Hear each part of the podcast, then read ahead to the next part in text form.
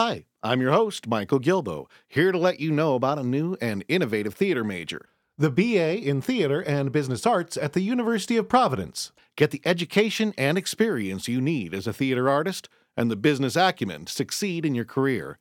Visit BroadwayBullet.com and stay tuned to the end of the program for more info. Now, enjoy the show. Well, I wouldn't want it to be too perfect every night.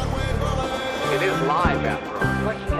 Working at Lincoln Center, it sounds very huge and elevated. And that's what it feels like. Like once you're working there, because Rent is about much more than just friendship, love, and musical theater. It was about something that shook musical theater. People are becoming more and more comfortable with, you know, issue of people being different. I mean, we do it all. I mean, you know, we don't we don't back away from anything. Welcome to Broadway Bullet, Volume 309 for March 26, 2009. I'm your host, Michael Gilboe, and we got a lot of great stuff on the program for you. We've got two musicals on the show. We're going to hear from Golden Boy of the Blue Ridge and Some Things Get Better with Age, and we're going to hear two songs from each of those shows. We've also got people involved with Miss Warren's Profession, the classic by George Bernard Shaw that's going up, and The Production Company, which specializes in bringing Australian plays to American shores, their production of Love. We've also got Ken Davenport here with the producer's perspective and Marty Cooper on the positive side. So we got a lot of great stuff. So let's get rolling. On the boards. Prospect Theater Company is back with a new musical, Golden Boy of the Blue Ridge. And this time, composer Pete Mills has gone the bluegrass route, and there's not a piano to be seen in this show. Uh, the, the ensemble, uh, the musicians who also are in the ensemble, came in last night to actually record two songs to promote the show online and whatnot. And uh, I thought an interesting story was kind of how this show came together musically, uh, being as Pete Mills as a composer hasn't done bluegrass before or play a banjo fiddle. And uh, so we invited Eli Zoller, uh, who's the music director and the band leader for the production, and Melody Berger, who's in the ensemble and the fiddler for the production, to come in and chat about Golden Boy of the Blue Ridge. How you guys doing? Hey, doing good. Hey, thanks for having us. All right. So I'm guessing the male voice is. Uh, Eli and the feel, female voices Melody. Well, before we before we start talking about the music, first uh, tell us a little bit about the musical. What is Golden Boy of the Blue Ridge? Well, Golden Boy of the Blue Ridge is uh, J.M. Synge's is Irish play, Playboy of the Western World. Very, very controversial and now very, very popular play from the early 20th century that he set in Ireland, but we set it in 1930s Appalachia in West Virginia, hence the bluegrass and the twangy feel. Um, it's going up uh, thanks to Prospect Theater and thanks to Pete Mills' award-winning writing capabilities, and uh, we're really excited for it. It looks like it's going to be real promising. Now, I know the show's running from April 11th to May 3rd, but w- what is it about the story? What made it so controversial when the original Playboy of the Western World came out? Well, it's the story about a young man who kills his father and is embraced by a population for having done so. Not necessarily in the early 20th century something that you would necessar- that you would you know think would be oh well that's very interesting let's talk about that more in public on Or, stage. let's make a musical. Sure. No, I mean you've got to love the past hundred years what it's done for uh, for PC in uh, the world of music and musical theater. But also, it's very controversial because it stems with the ideas of morality and what is moral and what will people accept and how far will people go to get what they want from literally anybody. And that's something that's touchy no matter what era you're in. And then they're singing and dancing and fiddles and banjos. Which is also very controversial in some societies. So we love uh, we love toying with everybody. Well, I was, ta- I was talking out front with Pete, you know, when we were recording yesterday about how he went about arranging this. I go, how did you, you know, orchestrate this? Musical theater is very traditional minded and everything has to be written out. And one of the reasons I invited you in, both of you, to talk is he had said, I didn't. He just wrote out charts, which is more of a pop, you know, and you know regular music, where you know, sort of, pardon the expression, regular music world. And so, what was the process of kind of putting together the music for the two of you guys and the rest of the band? Well, um, the music's great. First of all, Yeah. that should be said. We're gonna, we're Um, gonna hear the we're gonna hear the songs we Yeah. recorded last night. Oh, good. Um, yeah, I'm. I think I'm the bluegrass consultant for the show. Uh, First of all, how did you find bluegrass musicians who can? Because the band members also the cast as well, part of the cast. Yeah, well, it was all part of the casting, and, So in New York City, where do you find bluegrass musicians who can sing and act? Oh my God, were there was? Do you have all of them? Right. There's a there's actually a really thriving bluegrass community here in New York, Mm-hmm. which is sort of unexpected. Um, Thriving where? Exactly. Uh, that's the best. well, that's, that might be the best part. You know, it's there's so little left that is quote unquote underground nowadays, but never has underground been so uh, out in the open, and so it's such as the same for the bluegrass scene. Um, if people are interested in checking out the uh, thriving community, they can look at nycbluegrass.com or check out the weekly Bluegrass Jam at the Grisly Pear on uh, MacDougal Street between West 3rd and Bleecker every Wednesday night at 9 o'clock. Um, but yeah, as far as um, coming together as the ensemble, I think musical theater and bluegrass have a lot in common that uh, has only been explored a little bit so far. Um, because, first of all, they're both very much about performing live and being aware that the audience is out there and not pandering so much, but like being a little bit bigger than life. And uh, I think, uh, yeah, it goes well together. The end. it takes it takes advantage of having musicians, live musicians, actual musicians in the space with the audience. You know, here's a nod to all those Broadway people out there who think that's not necessary anymore. It's such a huge advantage, and it speaks to live performance, and it brings the emotion of the music to the stage, which is really exciting. And the best part about this is having you know, with Peter Mills doing the music, it's funny you mentioned how you know there's no piano in sight, and Pete brought us on because he doesn't have any bluegrass experience. I looked at these charts for the first time when I sat with Pete and with Cara, the director. I would never have guessed that he could not write bluegrass. I, I would I would drop names that uh, uh, you know bluegrass names or I didn't mean so much that he couldn't write bluegrass. Oh, no, as, as that he didn't play guitar, he didn't play mandolin, he didn't play any. And that's what you would never guess. You would think that he wrote this with every idea in mind. I was almost Well- wondering for the first minute what I was doing there. And it's it's so complete as it is that really I think the best part was just coming in and you know doing what we do with it. You look, you look like you have a different. well, it's it's take not actually bluegrass Yeah, so much. yeah. It's not like it's it's really awesome, and it's some of the most fantastic musical theater I've ever heard. He is so brilliant. His uh, his melodies are catchy, and the lyrics are incredibly witty, and all the songs you're just like, yeah. Right on, good job. Um, but for bluegrass purists, it's not bluegrass, and obviously it's not. Like, Yeah. like we just said, the the musical is set in uh, the Prohibition time, and bluegrass itself wasn't invented until the 50s, so it would be a little anachronistic if it were that Sure. way. Like at this time, they would have like the earliest incarnations of like the earliest kernels of bluegrass music, old time music, some Irish and Scottish fiddling going on in the woods, like mountain A lot of old timey folk and stuff like that. yeah, yeah, country blues, that sort of thing. But what Pete has done is he's written like amazing musical theater that has been inspired by these traditions. So he's really it's sort of like a hybrid that he's created all on his own. It tells the story. I mean, that's what it does best.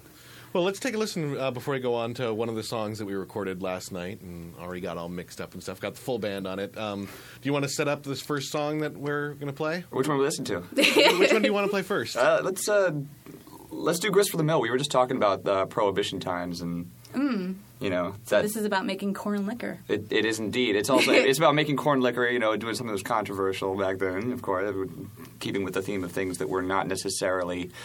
Uh, talked about on the surface of society, but also this song talks about uh, how one specific character, Hazel, takes advantage of what's around her in ways that weren't necessarily what society would consider fair or fair play. And um, it makes uh, again going with Pete's amazing lyricism. He just brings out the uh, uh, such witty lyrics to tell the story, and Melody's got some great vocals and fiddle lines in here that.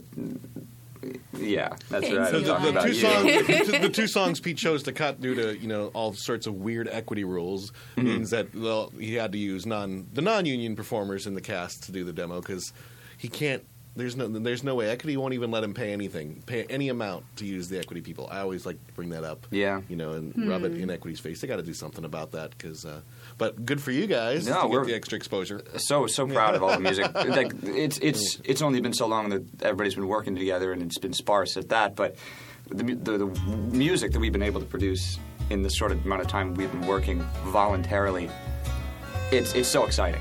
It's great stuff. All right, well, let's take a listen to Grist for the Mill. It takes a running crick, a turning rock, a heavy sack of corn, and a water wheel. You got to grind it down, Crush it down go against the grain to make a meal. Off in the hollers, there's all sorts of backwoodsmen ply their trade. The law may get 'em if it finds out what they're doing. But if it does, still the miller will get paid. You take them fine, fat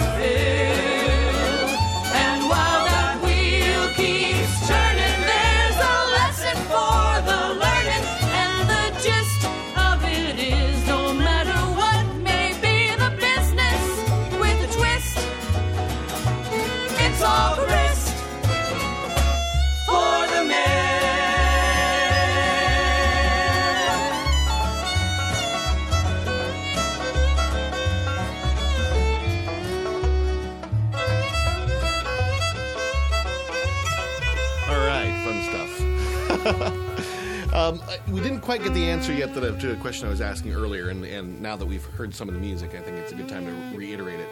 You didn't get chart. I mean, you didn't get. This, these are the notes you're supposed to play. This is a specific rhythm. So, how did you guys as a band go about coming up with the arrangements? Well, Pete has all the bass lines written out, and of course, he played piano with us for the first few rehearsals. So you kind of get like a sense of what the structure of the song is, and um, everyone in the bluegrass band knows what their part is. Basically, it's an oral tradition. You know, you're not used to having written out music, so like, "Oh, you want me to do the fiddle part? Cool, got it." you know, so And when you have gifted musicians of this genre, of this genre, which we do, as you just heard, pretty much there's almost an instinct that you get when you start playing with one another. You start. It's not just about playing, but it's about listening, and you just get a really good idea of. Uh, Pete and I like to use a, a, a metaphor of the bouncing ball. You know, uh, there's always a focus in music, even in ensemble music. One instrument typically has a focus. At one point, it's fiddle. Then again, it was banjo. Then again, there was this really catchy bass line. Uh, bluegrass does that in a real fun way, and it's almost natural. So that's part of the process as well as just listening to each other and finding out where that goes. And for a show like this, then you lock it in because you want to keep producing that same thing uh, for audiences that they keep coming back. And it's also really melody based, which helps with making up your own part. It's all about you. Oh, it's all about me all the time. What? what? I've been waiting for that one. I've been waiting. No one's ever made that joke before. I play music and my name's Melody. Never happened. Well, well, in addition to the fact that you said it's kind of bluegrass meets musical theater and all that, um, I understand that there's quite a mixture of in terms of Eli, for instance, example right here. Eli, you have a pretty strong theater background, I understand, but Melody, you, are, are you I understand you're not, you haven't done a lot of theater before, or No, I did um, years ago. I did a, a ton of theater, and I used to teach musical theater, performing arts camps and stuff. but no, it, it's been a while. I have not been in a musical in seven years. So this is really exciting for me. I'm stoked. I've gotten all my information wrong about you because I was also told that you tour. Well, I'd like to. I could. You- you- Anyone you out there good- need a you- fiddler? plug. There's a plug. You, you got good rumors floating on around about it. Good. it's like she totally toured with the Dixie Chicks. I think. I mean, I'm not sure, but um, And uh, it, it, it, it's nice being in, from the opposite level here. Uh, you know, I love playing bluegrass. I love jamming around, and I've been, uh, you know, steeped deep in the theatrical community and doing musical theater for so long. I've been dying for a project like this. When I actually got the email from Pete and Cara saying that they were interested in bringing me on as music director, they apologized for not being a theatrically based uh, gig, not being acting, not being singing, and I I laughed when I read that at first because I've you know this is such a great opportunity and such an awesome proposal to, to come in and be a part of a show when you're not involved in that type of stuff. And now I get to jam out with the band and I get to I get to it's almost like gigging. It's so much fun. Now, how much responsibility do you have as music director for like you came up with all your parts themselves and I'm certain at a certain point they had to gel into like an actual arrangement and not just a jam. Uh, and how much how much did you stick your nose into that Well, we're at an interesting point right now in the process of developing the show where my role is sort of in the middle. Uh, literally, during one rehearsal, I'll at one point be just as much a member of the band listening to what Pete has to suggest and what Pete has to say, and then I turn my ears on to listen for the gel uh, uh, for the group when Pete has to concern himself with how is it working dr- uh, dramatically and directorially with uh, the work that the actors are doing. So we're almost at a back and forth process right now that's working quite nicely, and we're really excited about it.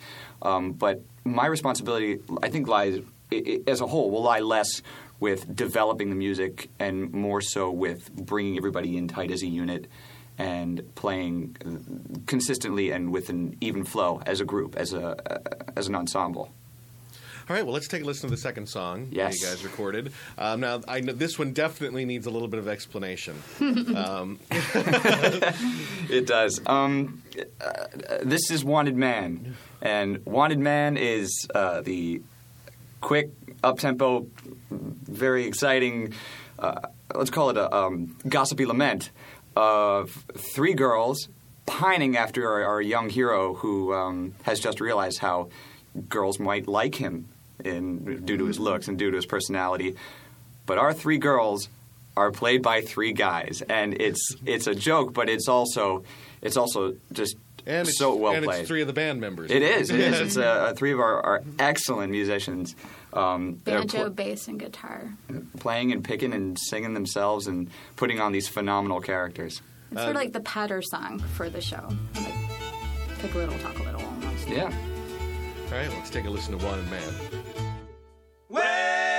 Well, it's just about the biggest bit of gossip that we ever did hear about. Hear about. All of us are near about, ready to bust, because we just got the news and we hurried over here without a second to lose. We had it from the winter. There's a kid around the huddle who polished off his pipe with a tap of a shovel. We're trying to be subtle, but we're dying for the scuttlebutt now. I've not heard about him first. Who we? I'll fight for him. I said you keep your hands off, polecat. Oh, it isn't very often that we happen to be having us a bona fide homicide. Everybody's got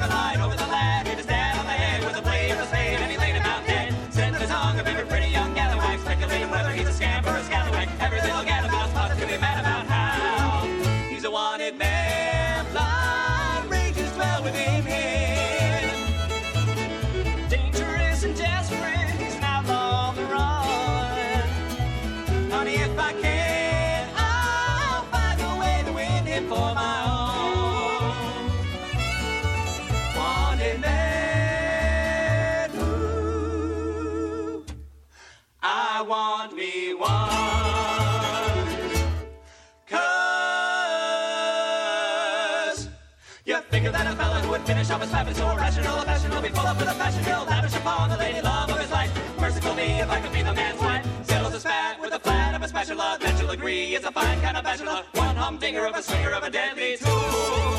He's a wanted man. Wild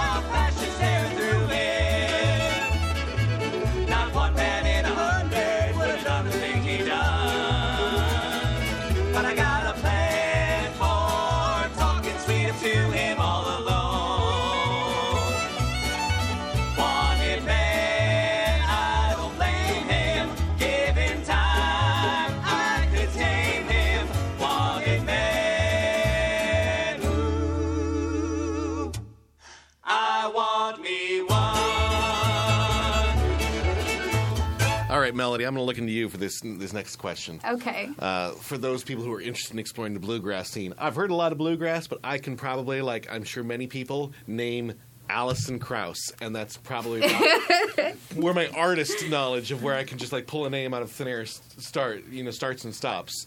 So maybe uh, a couple people who maybe inspired the band, or when you think about the arrangements, or you know, who are some of the other notable artists in the bluegrass scene? Well, if you want to get really traditional, you should go to the father of bluegrass himself, Bill Monroe. Get a best of Bill Monroe. Okay, heard of him. Can't couldn't pull his name out of a hat with it, but now I know. Yeah, and, and Flatt and Scruggs. Um, they they used to play with Bill Monroe, and then they you know sort of did their own stuff. And uh, Scruggs is the the guy who invented the three finger roll banjo style that is uh, part of bluegrass. And uh, yeah, I think that in general, the term bluegrass has come to mean but a little broader. Like people Come- hear that and they more think Americana. I think is it's kind of broadened into a little. Yeah, exactly. People like roots, Americana, bluegrass. You put that tagline on, and people are like, "Oh, there are going to be banjo and fiddle in this show. I will like it."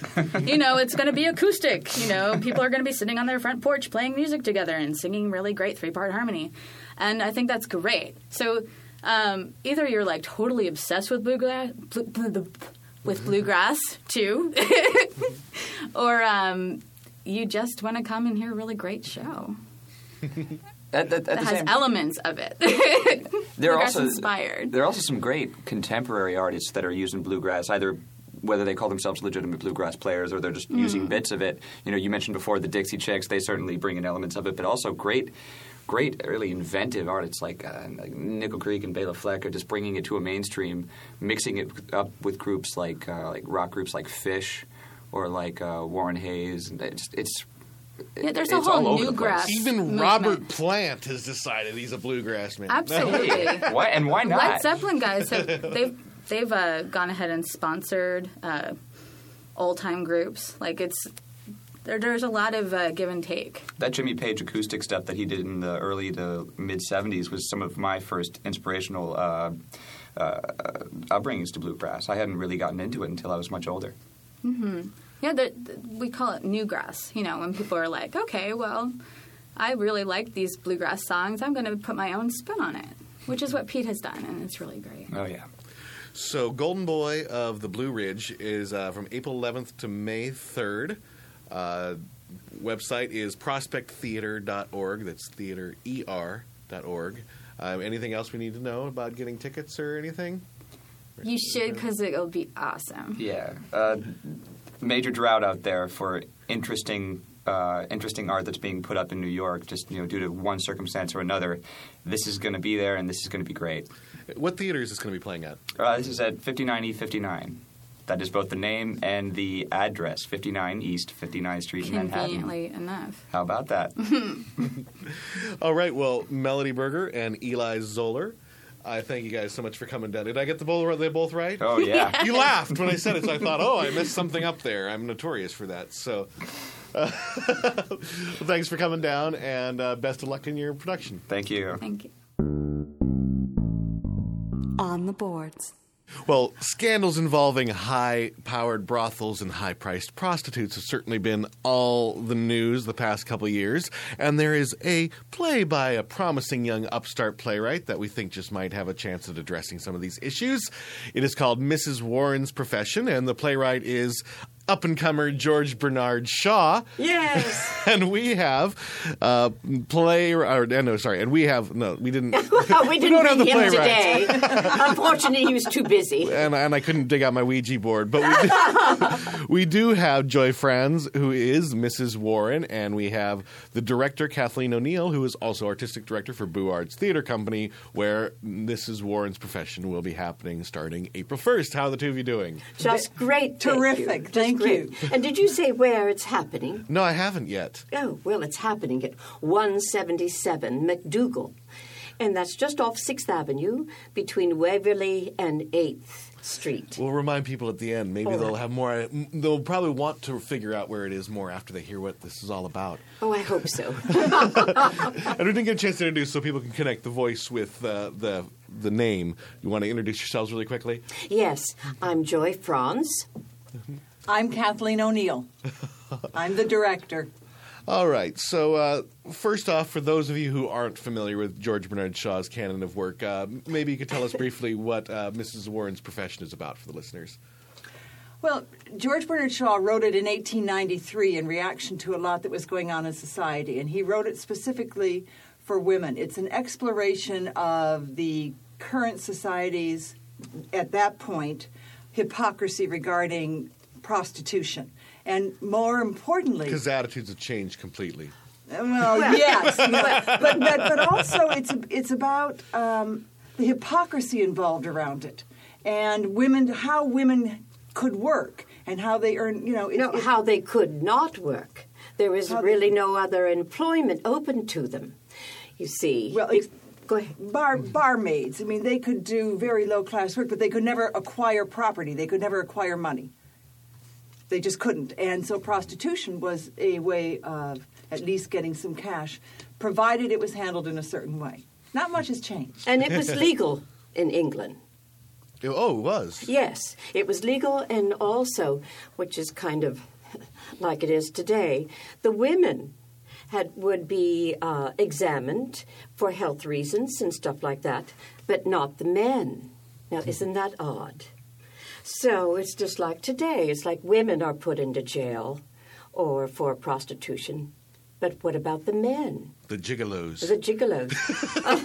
the Johns. Poor A Rod just got thrown that one at him. But I, I think it's it's so current, and that's what's really shocking about it. You know, you can look at the language that is used, the issues that are addressed, and not much has changed. You can say, oh, women have a much better advantage today. They can get education, Oh, et cetera, yes. et cetera, et cetera. And that is true. but they can still make more money prostituting. no, well, class issue. class issues, right? Yeah. So, when did you pick the show for your season? Was this after all the Eliot Spitzer stuff and all the you know No. A-Rods? I mean, I've wanted to direct this show for 10 years. And the reason I haven't is because I hadn't found an actress that could play Mrs. Warren. Oh. And, and, and that's straight. And then I had wor- seen Joy's work and then worked with her on another play, and I said, This is a woman that can do Mrs. Warren's profession. And we had talked about it last year, actually, and there was another play that we were going to do, and we made a decision not to do that one and to do Mrs. Warren's profession. And we were just fortunate enough to be able to get the caliber of cast that we needed as well to do the show. So it was just serendipitous. It's working very well. so Joy, what attracted you to this uh, role? Oh my heavens! it's I think it's one of the greatest roles uh, for a woman to have the opportunity to do, and I'm so grateful and, and excited about doing. It is an enormous challenge, and I absolutely love it. I did a reading of it uh, last summer in uh, New Harmony, where I uh, was doing Othello. So I'm having the opportunities to do Shakespeare and then reading Shaw, and I went, oh my God, give me Shakespeare! Because Shakespeare has a rhythm and actually leads you to the next point. Where Shaw has really, there's so many different levels that, you know, she, it's like, what is it? It's not abstract, but it's, what's another word for it? Linear? No, it's not linear. Not at linear. all. It's No, what no, else? It's, It's, not the opposite. linear. It's it's it's. Uh, I know the word she wants, and then it's not coming to my mouth. We're playing password. It's not It linear. is playing is- password, exactly. the root is, especially if we're doing Shaw, we should have a few more words at our fingertips right now. She's giving you just not one- linear. It's dense. It's very dense. But it's the changing uh, different uh, points of view within one or two sentences. It's just on a drop of a dime, there's a different emotional change. And what she's saying one moment doesn't really relate to the next thing that comes out of her mouth. It's abstract in a way, would you say? Abstract thinking? I think it's more stream of consciousness. Stream of consciousness, I think okay. it's very stream of consciousness. Ding, ding, ding, ding, $500. Yay! I'll take it.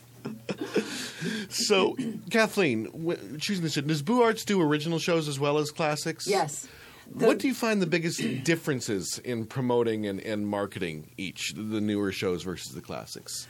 Well, I think with a classic, you tend to have it, at least the name recognition for the playwright. For instance, I've said to many people, you know, I'm doing Mrs. Warren's profession, and they went, Oh, I've heard of that. I read it in high school. and then I'm talking to people that high school is 40 years ago. They obviously weren't from the South. That's right. Sorry.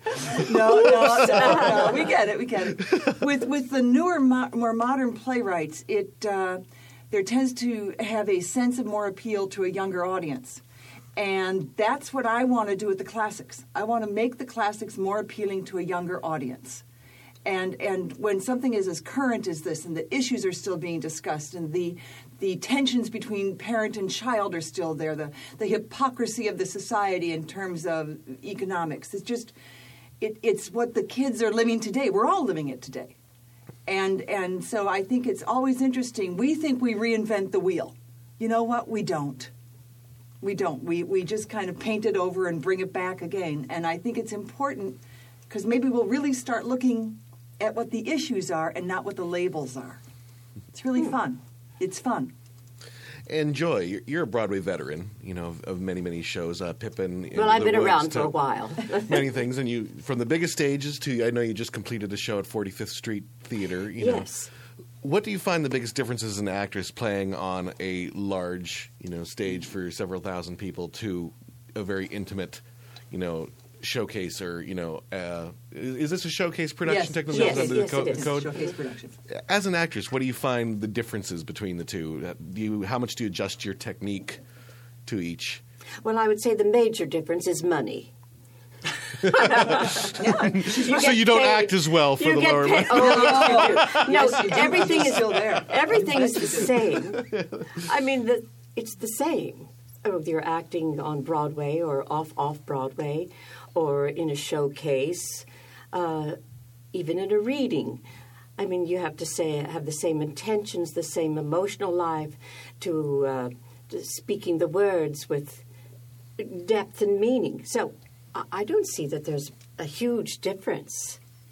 I, I guess I, if I can step in, I think the difference is too is there isn't the amount of rehearsal time. Oh, I well, that- that's- oh, that's extremely important right there, I besides mean, the it's money. A huge, mm-hmm. huge difference. I mean, even more so, I think, because just as the actors are getting warmed up, I mean, when you think of what an actor does for this kind of role, and, and I'm talking any off off Broadway show in this, excuse me, showcase in the space of four weeks, and they still have to deliver. But wait, it's not just four weeks of rehearsing.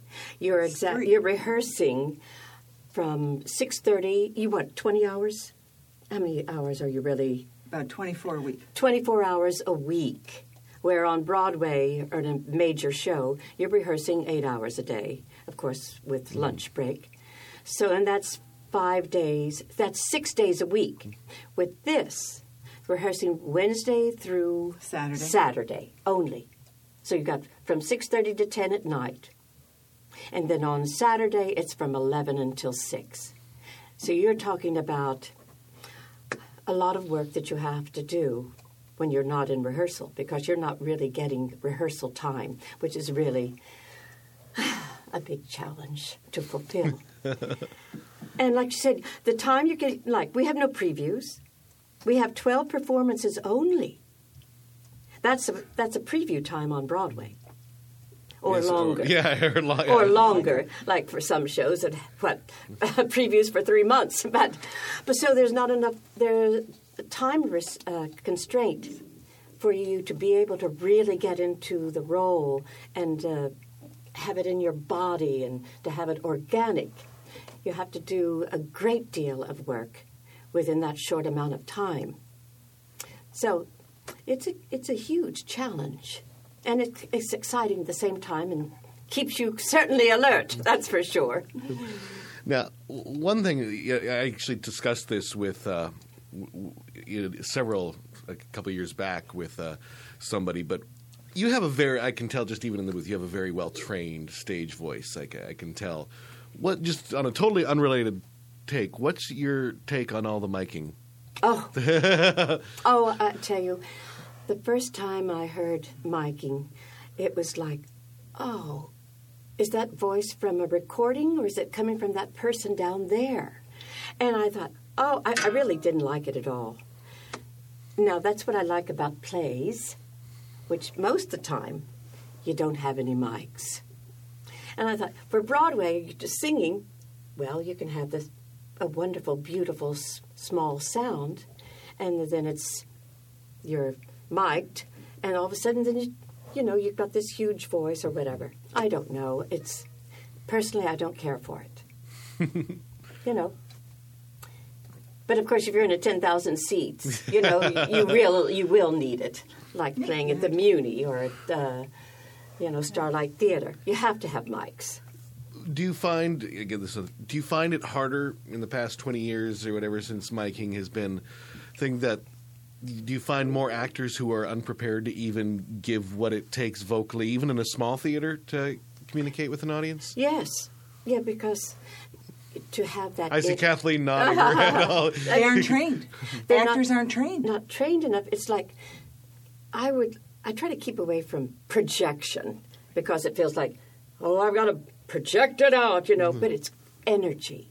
It's the energy in you, what you're saying, and you can do it with a whisper, and that person will hear you out there. But I mean, so I think that's. I think you you're absolutely right. It isn't, you know, people say think it's about yelling. It isn't. It, it really, and this is something we're discussing because of the way we're staging the play. And that is if you're two feet from somebody or 20 feet from somebody, you need to be able to accomplish the same things. And that really is in your voice and your energy. And, and you, you can see it on a Broadway stage. You can see it in any, it doesn't have to be Broadway. I mean, there's wonderful off Broadway and off off Broadway theaters like ours. Uh-huh. And, but I think, I, I think that it really is about energy and knowing exactly what you're going for. And if that doesn't work, you try something else. And, and, but I also know in a training process, there are muscles that have to be worked. You know, it's like going to the gym every oh, day. yes, you have to warm up your voice, whether you're singing or or doing a straight play. I know when I was doing uh, Othello. Oh, by the way, I, I got to do uh, Emilia and Brabantio. That was Desdemona's father. I had a blast doing that. But every day I was working on my voice, warming the voice up because when you're having to do those words, you have to have a lot of energy. And if you're angry, you, I mean, uh, like I said, you have to warm your voice up to do.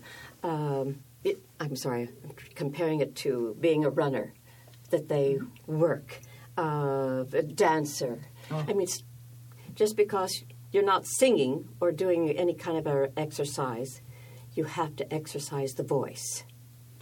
It, it's the same. It's just one of the things an actor has to do. Here in New York, you have to go to auditions. You have to read certain papers and trades, and you have to.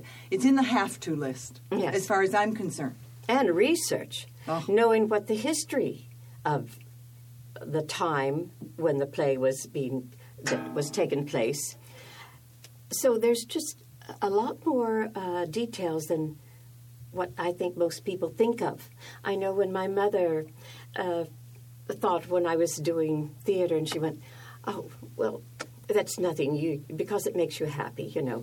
But when she came to New York and she saw me do Pippin, and she said to me for the first time, she said, oh, I really understand now that it's really work.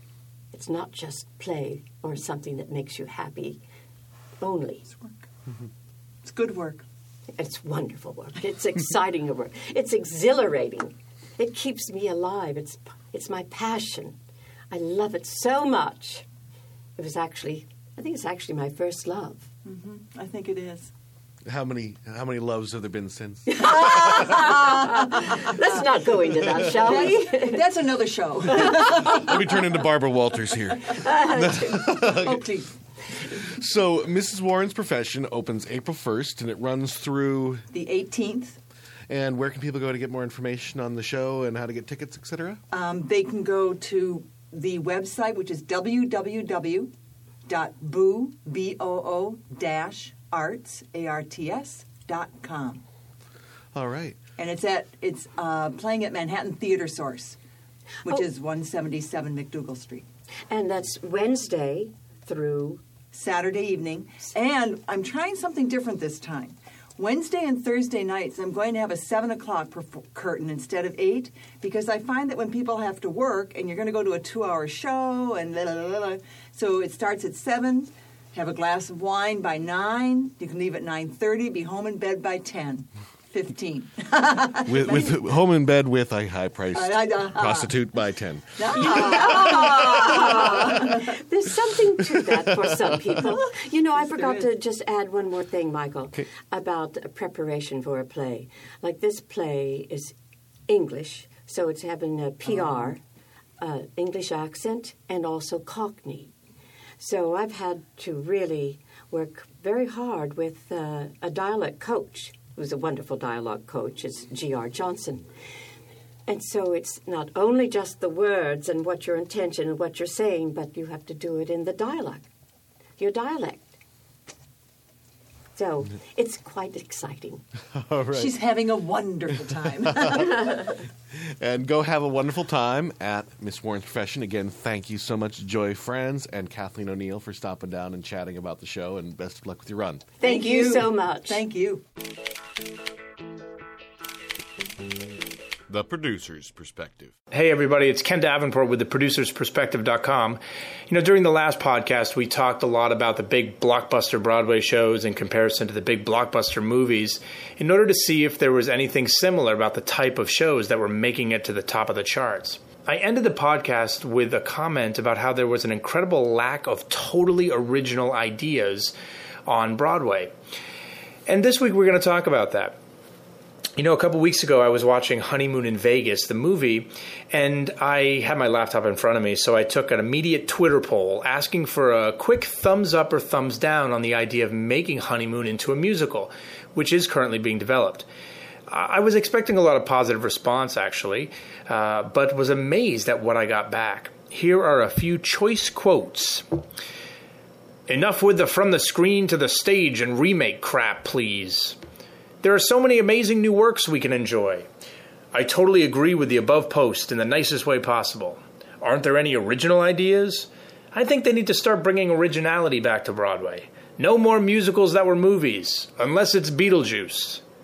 These responses were so emotional, I knew I had to address it. So I started to look at history over the last few years. And here's what I found out original sounds awesome.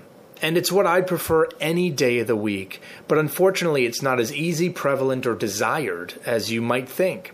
This season, there will be only four completely original new musicals on Broadway that were not based on any pre existing material, movie or otherwise. Can you name them? I'll give you 10 seconds. Okay, I gave you two seconds. But it's a podcast, so I can't have too much dead space.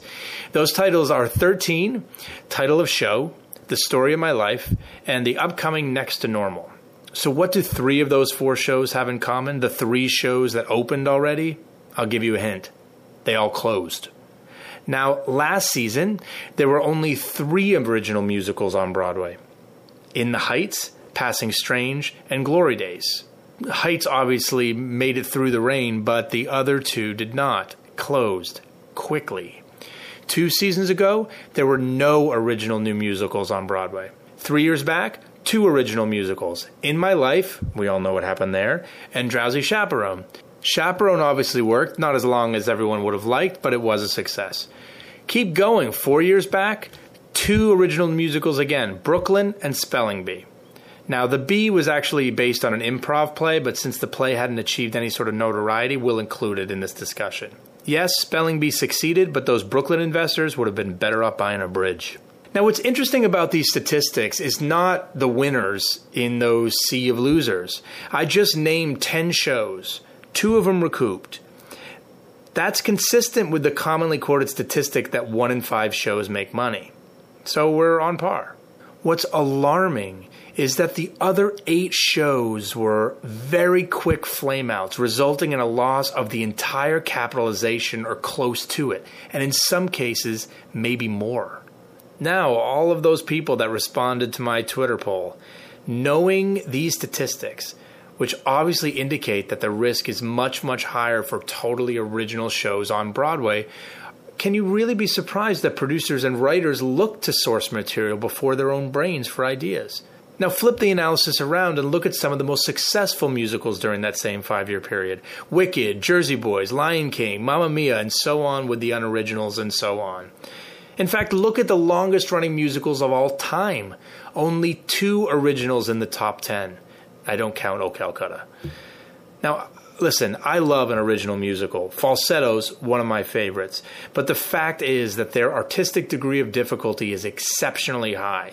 And for those critics out there that are listening, and I know you are, for those of you that scream about the lack of original ideas on Broadway, you should score them like Olympic gymnasts and give them extra points for the attempt. The financial risk is the highest for a totally original idea, and they have a history of lower returns. The truth is, some of those originals I mentioned were simply not very good. And despite this statistical history, a great show can always make this podcast null and void.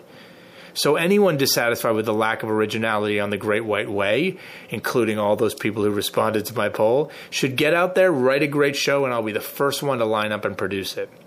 But we do have to remember that Broadway is a very specific place. It's a very thin slice of real estate in the center of the theatrical world. Producing and creating theater is different from producing and creating Broadway theater. An original just doesn't always work here, whether we like it or not. Think about it this way Broadway is like a museum, you know, like MoMA. Unfortunately, not every painter gets his art hung in MoMA, no matter how good they are. It's a museum of modern art.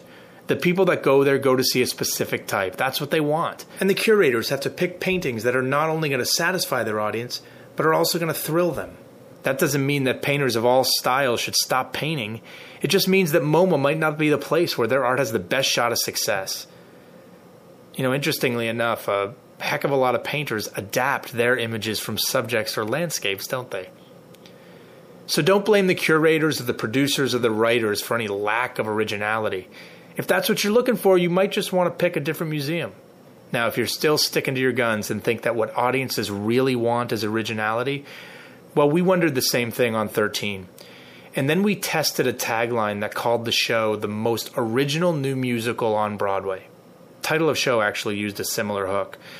The results were as follows 6% of those surveyed were definitely interested in the show based on that tagline, 15% were intrigued by the tagline, and 79% of those surveyed said that this tagline, let me repeat it, the most original new musical on Broadway, 79% said that the tagline made them not interested in seeing 13. So maybe that Beetlejuice idea isn't so bad after all. This is Ken Davenport with the producersperspective.com. And maybe Ken Davenport didn't want to toot his own horn, but he has also just released a book from the first year of his Producers Perspectives blogs. Uh, you can find out how to order that book by going to our show notes page for the Volume 309 show notes at BroadwayBullet.com. On the boards. All right, maybe not Phantom of the Opera, but indeed some things do get better with age. And there is a new musical opening up on April 2nd called Some Things Get Better with Age. And we have got the executive producer, Sandra Nordgren, here in the studio with us, as well as uh, book and lyrics writer, June Rachelson Ospa. And uh, in fact, we got a couple of cast members hanging out to do a little performance uh, for them from the show as well. How the two of you doing? Great. Yeah. Do you want to introduce yourselves really quick so people can connect the voice with your name? yes, I'm Sandra Nordgren, executive producer. And I'm June Rachelson Ospa, book and lyrics. All right, so first off, tell us a little bit about Some Things Get Better with Age. Well, it's a story about three women who are over 50, and it's about reclaiming themselves as powerful goddess women in the world. And how does this translate into music? it's a musical, correct? Yes, it's a musical. uh, well, it's it's kind of it's the way I express myself through song. I've been doing this since 1974, so that's how it hap- happens that it's in musical. And I also met Kezia, so we talked about this little short story that I wrote, which was based on a true story, but I won't tell the details. Um, and uh, we started to write a song. The first song was "Wham Bam, Thank You, Ma'am," based on our conversation. That first time that we actually got to a piano, and it went from there. Now, you've been in the studio here before, correct? Yes, I have. And uh, uh, was it for a NYMF show or? No, it was for the it? Midtown Children's Theater That's Festival. right. Okay.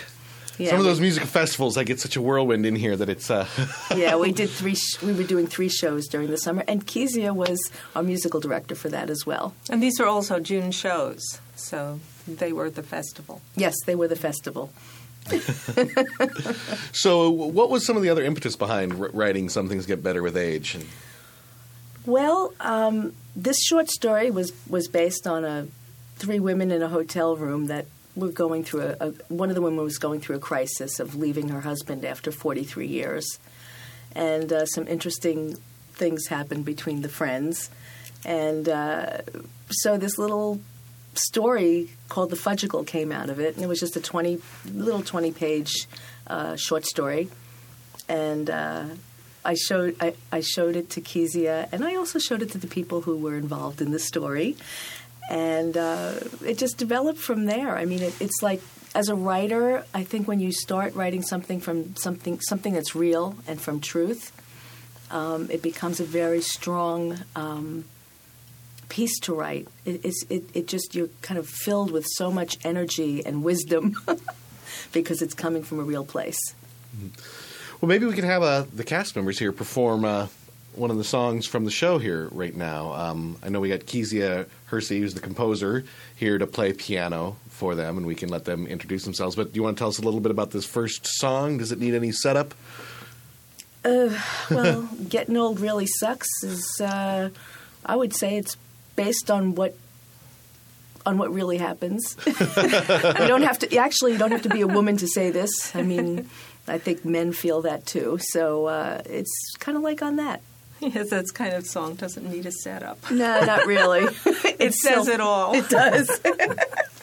All right, well, let's get everybody in place. I'm Susan McBride, and I play Gloria. I'm Stephanie Hepburn, and I play Eve. My name is Donna Moore, and I play Marilyn. I used to wear falsies, now I'm wearing false teeth. Had my share of nips and tucks. I used to get passes, now I'm passing gases. Getting old really sucks.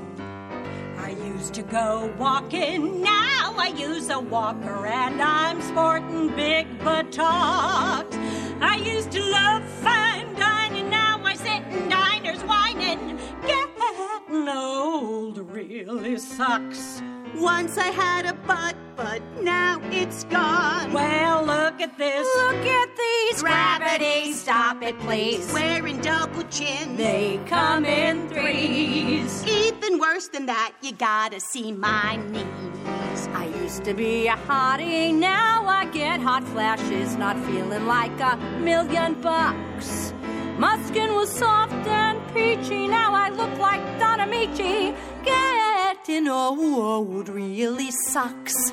Looks like my sex drive is driven away. Forget the birds. And the bees, all I do is pant and wheeze. A double shot of estrogen. You're antifreeze. Even that won't help me with a Hercules.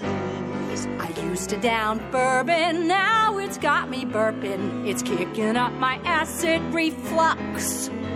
I used to be a rocker, now I'm rocking in my rocker. getting old really sucks. Nothing about getting old is deluxe.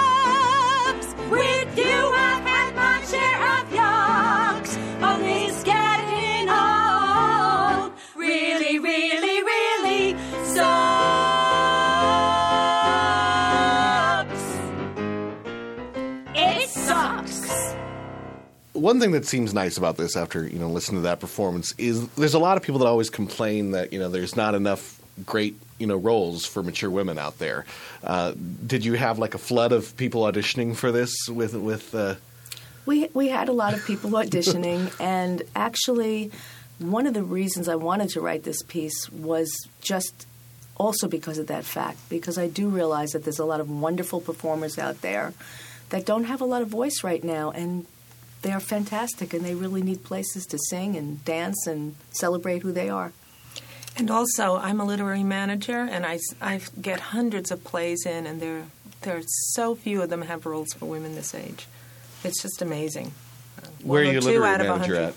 13th Street Repertory, and I have my Mhm. own literary company, uh, Merit Theater and Film Group. Yeah, I would think this could also have a great life outside of New York. I mean, so many, especially when you get into regional and community theater, there's there's tons of great, talented, you know, ladies of a certain age that you know love doing theater and, and great audience support them, and not enough material for them to do. Yeah, I'd also like to say um, that a lot of how this is happening is is because of Sandra. Sandra and I go back. Oh, when my kids were small. And At least 10 years. Yeah, at least 10 years. And uh, I've been around 13th Street Rep for a long time and always sending actors and people over there to get started when they come to New York. And um, Sandra's been very supportive of my work all these years. And, Definitely. Uh, and she's made this she, she's made this possible. And actually, she was the one who sent Kesia, Kezia, to uh, call me. And that's how we met through Sandra. So Yeah, uh, Kesey is an extraordinary talent, and I and so is June. And I knew if they hooked up together that we'd have something magical come out of it, and it it happened. So, When I- so you actually helped drive the conception of Yes. the, the show itself too. Yeah, and when when I heard this, I was doubled over laughing. This is such a funny piece, and it's very poignant, and it's written so well. And we get a lot of musicals in at the Rep, and we don't do many musicals because many of them need a lot of work. This one didn't. I mean, this is we're we're doing a workshop production to help develop it further because this is the kind of musical that really could go to Broadway, and we want to we want to support it, and uh, we're thrilled. So I can't wait to see this up. Really can't. So, uh, on that note, we got the cast ready to perform another number from the show. Does this song need any setup? No. This is oh oh oh the the, the, the oh the the, the, second song, yeah. yes okay well the second song um, is about um, eHarmony date like dating online dating D- did they pay? Is this is this product placement? no it's not no it's not but it's a very positive uh, I'd say we're we're really giving them an you know honoring them and what they're doing for for the dating community and um, I think it's a good plug for them. All right, well, let's get the cast assembled and Kezia Hersey back on the piano, and we'll hear the song. When I sent my profile in, the widow thing was wearing thin. Too many years I stayed depressed. It was time to get undressed. Shed the tears and shed the gloom. Get up and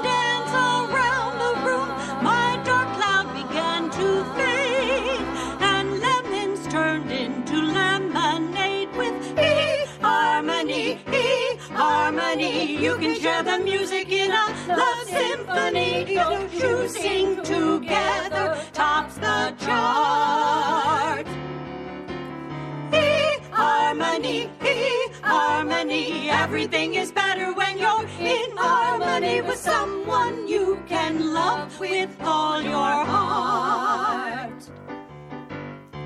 I took a chance to find a man, Seymour Bob and maybe Stan. Then I dated Murphy Paul, Rodney Jack. I had a ball. Now I'm gonna grab the chance to wine and dine, taste sweet romance. Now I get to pick and choose.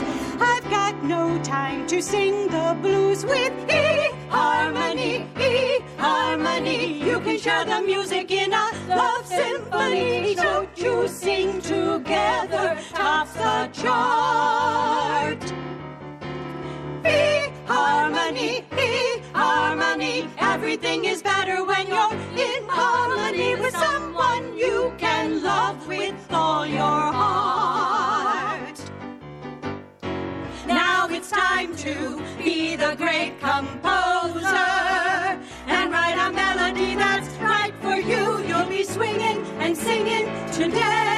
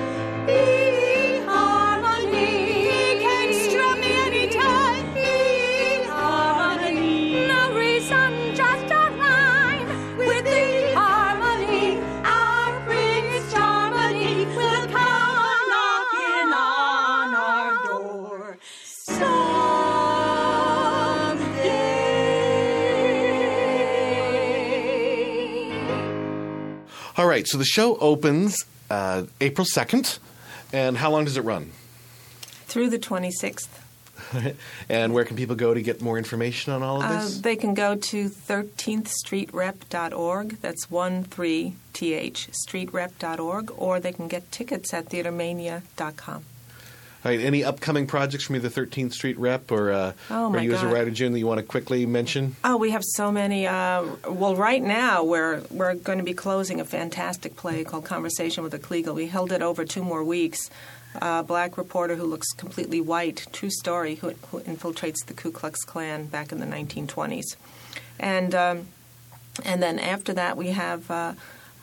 June's and Kesia's play uh, musical, and then after that we have uh, resident playwright Terrence Patrick Hughes uh, with Finding the Rooster, and after that, fabulous play coming in called Ruby's Story about D-Day in 1944, here on a truck farm in the U.S. and what people go through when their loved ones are in war. And um, during the same week that Something's Get Better with Age is opening, I have two shows opening from the festival from the summer, opening in San Antonio. All I have Rapunzel White, which is a dysfunctional fairy tale, opening at the Woodlawn Theater and with a 22 person cast. And The True Colors of Weedle is opening at the Harlequin. And then Rapunzel White is going to be going as well to Hackensack, New Jersey next year. All right, so for those listeners outside of New York, if you're in San Jose or there's a place you can San check that Antonio. out. Or San Antonio, sorry. I heard the San. I, uh, the rest of it kind of disappeared in my mind. yeah. All right, well, Sandra Nordgren and June Rachelson Ospa, thank you so much for coming by to talk about Some Things Get Better with Age. Uh, hopefully, we can check it out. Sounds like a lot of fun. And again, thanks to Kezia Hersey and the cast for coming down to do a, a couple great performances from the show. And best of luck with your run. Thank, Thank you. you. too. Thank Yeah. On positive side. Hey, this is once again Marty Cooper on the positive side. I've been out for a few weeks. I've been busy. I've been doing a lot on Broadway, a lot of ushering and stuff like that. And to the people that listen that have gotten to me saying, How do you become an usher and everything like that, and I haven't gotten back to you, please forgive me. If you're listening, I will get back to you. I've been busy. Uh, once again, if you have any opinions or if you want to say something to me or just hi, uh, it's BroadwayMarty at AOL.com. Uh, I've been ushering around. I've actually paid to see some shows. I saw Hair a few weeks ago.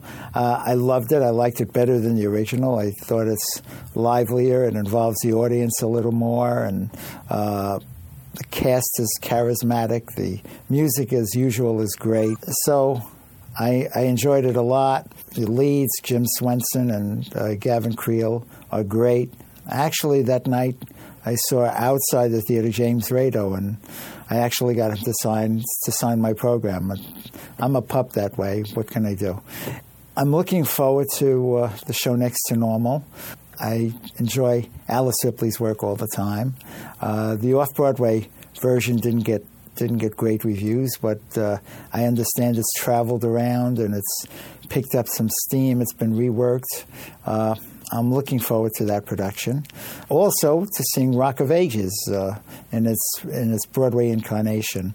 Uh, in my travels, also, I've seen Blithe Spirit. Oh no, I'm not talking about a musical. I can't believe it. Uh, but actually, it plays like a musical. Uh, it's in a musical house.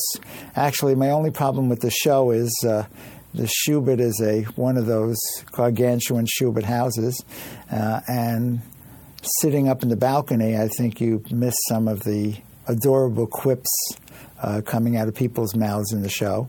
But whatever I saw of it when I wasn't on my break or when I wasn't uh, upstairs, or uh, I enjoyed a lot. I think Angela Lansbury, as usual, is great. Uh, Jayne Atkinson is fantastic. Uh, Rupert Everett is is is terrific. Uh, how much good can I say about this show? Uh, and I enjoyed Christine Ebersole a lot as the ghost. What I really enjoy about this show is uh, uh there are a lot of scenes, uh, and between each scene, the curtain comes down, and like they project like silent movie type uh, captions. And during this time, you're listening to recordings of Christine Ebersole singing, much like she sounded in Grey Gardens, singing some Noel Coward songs, among others. Uh, and that's a really cute touch to the show. I enjoy it. If you want to have a nice, uh, sophisticated night in the theater, you might want to try going to see that. Um, I am on my way tonight to uh, uh, City Center, uh, and they are doing a revival of Finian's Rainbow with uh, Cheyenne Jackson and Kate Baldwin. Finian's Rainbow boasts one of the great theater scores of all time by Burton Lane and Yip Harburg. Uh, you have songs like How Are Things in Glocca Morra, Look to the Rainbow, If This Isn't Love, uh, Great Come and Get a Day, uh, If You're Not Near the Girl You Love love the one, love the girl you're with, or whatever the name of that song is. but it's a great, great score, uh, and from what I see, has a wonderful cast. Uh, so if you can get in to see it, from what I understand, it's selling pretty well. If you can get in, uh, you might enjoy that that night in the theater. Uh, one other thing I have to say on the negative side, uh, it's happening again. Uh, I, I didn't read all the reviews of Impressionism, but uh, everybody was biting at the bit to say bad things about it, and for the most part, it didn't get great reviews. So, aren't we all happy that a play might not have a life on Broadway? I just had to say that because uh, people must be gloating all over the place. God of Carnage got good reviews, and that will probably that might win Best Play. Uh, of course, with Mary Stuart up there, uh, there's a lot of great word about that. We're not sure. In any case, I love doing what I'm doing, and once again, I'll repeat it again. I'm I'm in a theater just about every night, and uh, and I can report a lot to you people. Uh, so uh, once again, uh, if you have any opinions or want to say anything or just hi. Uh, email me at broadwaymarty at AOL.com. I'm going to stay on the positive side. On the boards. The production company is a company that likes to specialize in uh, exchanging plays between Australian and U.S. audiences and artists. And after coming off the very successful show, The Most Damaging Wound, they are now presenting Love so uh, we have artistic director of the production company, Mark Armstrong, and actress in love, Bronwyn Coleman, here to talk about the show. How are you guys doing? Hi, good. How are you? Good. Uh, sorting things out, using a new mic for a moment here because uh, having a couple technical difficulties with the other one. Um, first off, I guess uh, the first thing would be to talk about the current show that's opening uh, March 20th, Love. What, what, is the show about? A little bit about Love, which is a new Australian play by a writer named Patricia Cornelius. It centers around Annie, who is a young prostitute who, while she's in jail, falls into a lesbian relationship with Bronwyn's character. And then name- does she sing The whose sun will is Come Out Tomorrow? yeah, actually, you know, we thought we'd have a little bit for everybody. That's right. Music, dancing, prostitution, heroin. yeah, and as, as Bronwyn alludes to, um, Tanya's character, Bronwyn's character Tanya, is a pretty hardcore junkie, and their relationship both focuses on sort of the powerful feelings of love that they feel, as well as also the sort of depths of addiction, and the relationship between the sort of powerful need that both of those things generate. And the play becomes a little more complicated when a character named Lorenzo, who is a male, sort of drifter character that we never learn much about in terms of a backstory, but we know that he attaches himself onto this this duo of women, and the three of them sort of form a love triangle of sorts. Again, that is mixed in with these feelings of love and feelings of of being intoxicated either with love or with drugs. So, how did you find the show? I, I know you work a lot with Australian plays. How did, how did you stumble across this particular show? Initially, um, um, a great colleague and friend of mine named Ben Ellis, who we've produced a couple plays by, recommended this play to me several years ago, actually, and we had wanted to do it for one of our seasons and never really had sort of the right combination of people to put together that we thought could pull it off. And the play actually went on to receive several productions. It's had four productions in Australia, which for a country of that size is pretty unusual in terms of the professional theater. So this play has had a lot of exposure over there, and we'd wanted to bring it over here. And this season, you know, we kind of said, okay, we're going to put it on the season, we're going to roll the dice, and hopefully the right people will come together. Which thankfully they have, and we couldn't be more excited about the cast and. You're just saying that because one of them's sitting right next to you, right? Yeah, that's right. I'll beat him up later if he doesn't. so, Bronwyn, what, what what attracted you to this show? Well, it's a really amazing script. Actually, when you see it, you'll see it's a, it's a really dense, in-depth kind of exploration of these themes that Mark was talking about, and it's a, it's the, all three parts of, of these very meaty um, challenges. It's a really amazing play. And also, I have to say that I never work as an Australian in New York. so I always work as another another nationality. So Let's hear your best attractive as well. American accent for a Oh second. God, I never do it on demand. I never do it on demand. it's like a singer. You can't ask him to do it. Well, it always comes out kind of half-assed, and I'm like, "Rah, rah, rah," and people are like, "That's awful." And I'm like, "No, no, I can do it better than that." It's ah. So the, I guess that brings up a point. How Australian is this play, love? I think that the themes of the play are are pretty universal, but Yeah. you could probably speak to the Australian specific quality of the play. Yeah, well, I mean, the themes are definitely universal in terms of the language and the the. Um, I yeah, well, the language and the sort of culture of the play, I think, is very Australian. It's for me, it's it's fantastic, and it's been really great to work with Americans and just to sort of talk about what the cultural differences are and um, and sort of have that exploration together. It's been really great. And what what have been some of those points that you've seen that people are you know in, that Americans maybe have the most difficulty grasping, or the things that are most in line together? Well, this play is is about a very specific um, socio-economic group in Australia that's maybe not what we, what you'd immediately associate with your vision of Australia, like the koalas and the Sydney Opera House and the Sydney Harbour Bridge, and this is like the the bottom rung of the ladder in terms of these people are really struggling very hard to get by and.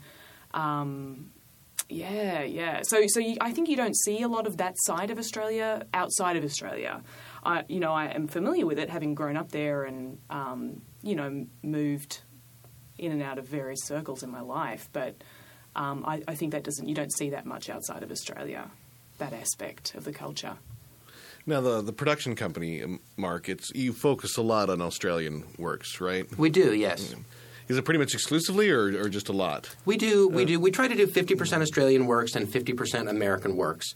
And the way that that came about was my wife Nicole is Australian and had been wanting to do sort of Australian plays in New York for a long time. And for sort of the beginning period of when we were together, I said, "Oh, that's really a great thing. You should do that." But I can't be involved in that because I don't know anything about Australian plays. Hmm. and the longer we were together, I began to learn not only about Australia as a country, but about the the great playwriting that has been coming out of Australia for the last 50 years, and particularly contemporary playwrights. I mentioned Ben Ellis and Patricia is another one who were writing things that, although they were rooted in this very sort of specific Australianness, really appealed to me in terms of connecting with them very deeply in a way that was sort of personal and political, which is something that which is something that I really appreciate about Australian playwriting, which is the ability of the best writers to have a sort of psychological, realistic component to their work and also have a political resonance, Mm. seemingly sort of embedded within the same text. In America, I think we tend to think of, oh, so and so is sort of a realistic psychological character writer, and so and so is a political writer, almost as if those things are mutually exclusive. And what I admired about so many of these Australian playwrights is they seem to instinctively recognize that life had a political component to it, mm. and politics had a human component to it. And sort of the integration of those things was what I like about the best playwrights from any country. And it was what I found with Australian work in particular. Now, I'm going to really vastly, grossly oversimplify this, but there's a lot of there's a lot of parallels between Australia and the U- U.S. The U.S. was largely originally made out of religious outcasts from Britain, and Australia largely made up of criminal outcasts from Britain. and, and who's who could be another podcast discussion. um, but what I'm surprised about is there seems to be we get tons of British imports always in film and plays all the time, but it, it seems like a lot of times, at least over in America, of course, that I think we don't see a whole lot of the British voice in uh, playwriting and and even film so much. There seemed to be like a boom kind of period in the mid '90s where a lot of Australian pil- films were coming over here and doing like you know middling business for you know small independent kind of stuff, but. I haven't seen as much of that recently, and I'm, I'm kind of wondering if you see any reasons why America seems to have a harder time embracing the Australian artistic canon versus the British. Well, I mean, I, I think it's it's got a lot to do with actually how much product Australia puts out. Australia's got a really small population. There's only about 23, 24 million people in Australia, which is and and the country is huge. So it's a very sort of underpopulated country. And there's not a lot of funding for uh, Australian productions, and it also, I mean, not to get too political about it, but it depends who happens to be in government at the time. And there's been a, a fairly conservative government that's recently changed. In the last couple of years, it's changed. But but prior to that, there was a fairly conservative government in power who I understand didn't give a lot of funding to the arts. So that kind of affected the, the output of Australian product. So it's probably a combination of the fact that. Um, you know, we're a sort of a smaller country and we're not necessarily going to make a big splash all the time in, in a, a place as, uh, as huge and, and with so many options and so many entertainment options as America. And then also the, the fact that we just weren't putting out as much product as we had been. There had been a lot more funding for the arts and funding for Australian films.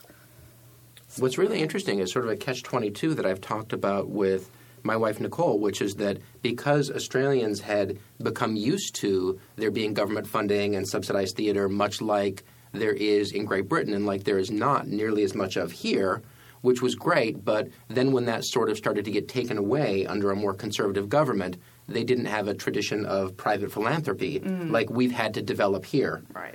So, as I understand it, that was part of the struggle in the in the early Howard years was to convince people to privately give to the arts. Right, right. Yeah. Yes, so yeah, it's still a struggle, even when people have gotten accustomed to it. Yeah. Yeah. Yeah, mhm, yeah. Definitely. So, what what have been some of the other notable uh, Australian pieces that you've put up in the past few years?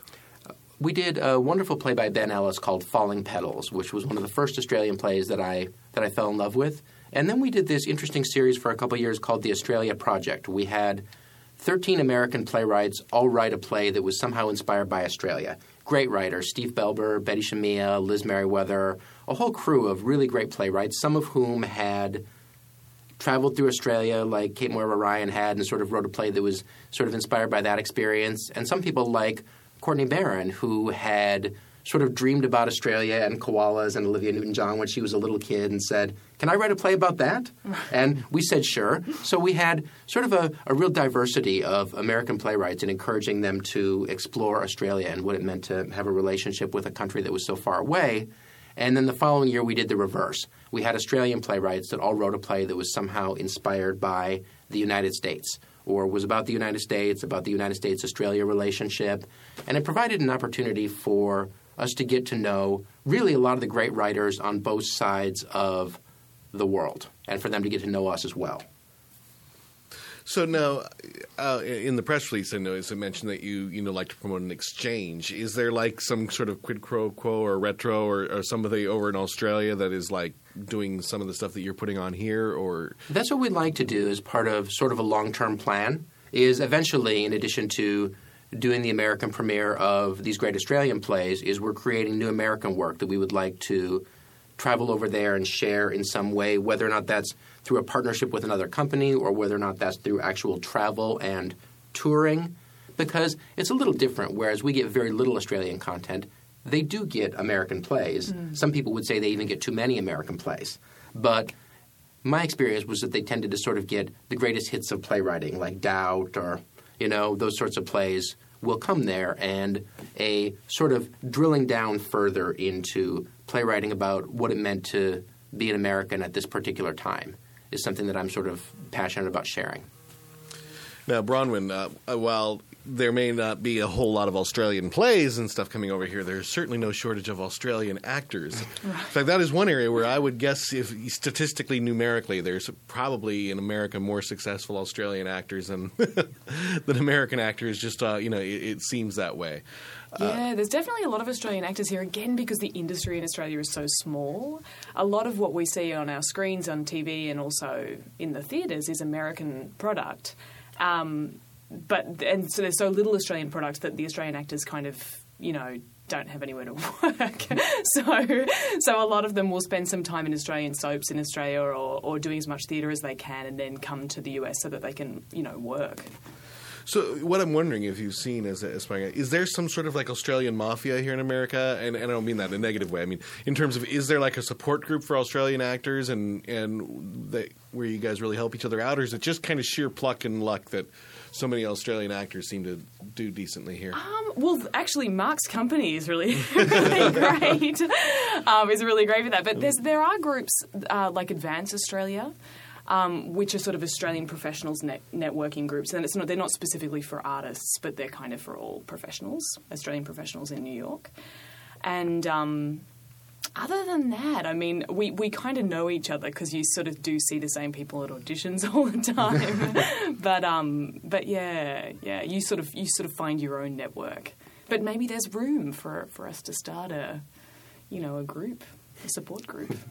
And and for you, what was your choice? W- Was there a, a big dilemma between choosing between L.A. and New York, or or was it a clear cut choice for you, and why? Well, for me, I, I actually came here to study, and I, I went to I was going to a very specific school that I wanted to go to. So, um, and then when I was in school, I met my husband, who's based in New York. So, so I sort of wound up in New York. But um, I love New York, and I love everything that's going on here. I love that there's companies like Mark's, you know, that have embraced this really specific kind of um, aspect of theatre, you know, and are bringing it to life in New York. It's amazing. Yeah. And and on a, on a sillier question, Mark, the, the, your production company is named the Production Company, and I'm curious to how many "Who's on first type of discussions this leads to. You know, we started in 2004 when there was a real there was a real discussion going on in the theater community about how can new plays get produced. I found myself in a quagmire of wanting to wanting to direct new plays and being passionate about championing them and winding up directing readings, directing workshops, directing 10-minute plays. The group 13P sort of came out of that time too, which is groups that basically came together and said, how can new plays get produced? And that was sort of the reason for our simple name was that we felt like a lot of people that were sort of saying they were supporting new plays were getting bogged down in development and not really bringing the plays to an audience. For me, seeing a new play sort of in a reading of theater industry people coming to see it is really only a first step for a play. And what we wanted to do is to see new plays in full productions. Yeah, it's a common theme I definitely hear over and over on, on Broadway Bullet, and hopefully some of the industry will kind of change because I feel the same way that right now New York is stuck in development hell, and, and too many shows are getting quote unquote developed into the ground. Yeah. So that's it's good to know you're promoting. Um, so, any other parting shots you'd like to get out on Love? Love opens on March 20th and runs through April 12th at Center Stage, New York on 21st Street. You can visit our website, www.productioncompany.org, to book tickets, which are $20. You can try to get them at the door. You'll have better luck earlier in the run. Our last show, The Most Damaging Wound, we were selling out by the end of the run, so I encourage people to come early and come often, lest they be turned away. All right, sounds like you got that spiel down. That was off the top of my head. I don't know what you're talking about. I've never heard him say that before. It's amazing. okay. Well, Bronwyn Coleman and Mark Armstrong, I thank you so much for coming down to talk about Uh, Love pleasure. and the production Yeah, thank company. you. Thank you. Thank you. Curtain call. Well, that wraps up volume 309 of Broadway Bullet for March 26, 2009. Again, if you're looking for more information on any of the shows or anything we talked about here, you can go to our show notes page at BroadwayBullet.com and just look under podcast notes for volume 309. We'll be back. We're doing this twice a month, every second and fourth Thursday of the month, so stay tuned for a new episode. I'm your host, Michael Gilboe, and once again, thanks for hopping on board the Broadway Bullet. The hairs went up on the back of my neck. The Broadway It was a thrilling moment. We're starved, so should an audition come up? We are so ready and raring. So Jake Kowski says my name and I'm in the can. Actually, the Barfay thing comes from my whole life. People just going Vulture, Bogler. So it didn't take much though when you proposed. Um. Unpackage those things with the audience and explore them a little bit. So, a little more about our brand new theater and business arts major. I know what most theater programs are like, and I've talked to thousands of artists. All of this told me that a new style of theater major was needed. Theater majors can get a pretty good arts education just about anywhere, but most programs do very little to prepare actors, directors, playwrights, technicians, producers, etc., to manage their careers. When you go into the arts, you are your own business, and you need to manage that to strategically plan for your career to grow. If you've listened to many of these interviews, you know you need to be self starters to create your own opportunities. I'm going to make sure you are ready for that world. You'll get a ton of opportunities as an undergraduate. Actors will act, even as freshmen. Designers will design shows right away. Playwrights will see their shows mounted. Directors will direct. Producers will handle shows from inception to execution. Outstanding guest artists will conduct workshops, and outstanding students will even work on this podcast and travel to New York with me for interview weeks. And if that isn't enough, we've got an amazing program that will pay all or part of your student loan payments, even private loans if you are earning less than $40,000 six months after graduation. That is an invaluable option that lets you pursue your passion in theater with less financial pressure. If interested, and I hope you are, go to BroadwayBullet.com. I'd love to help you launch your career.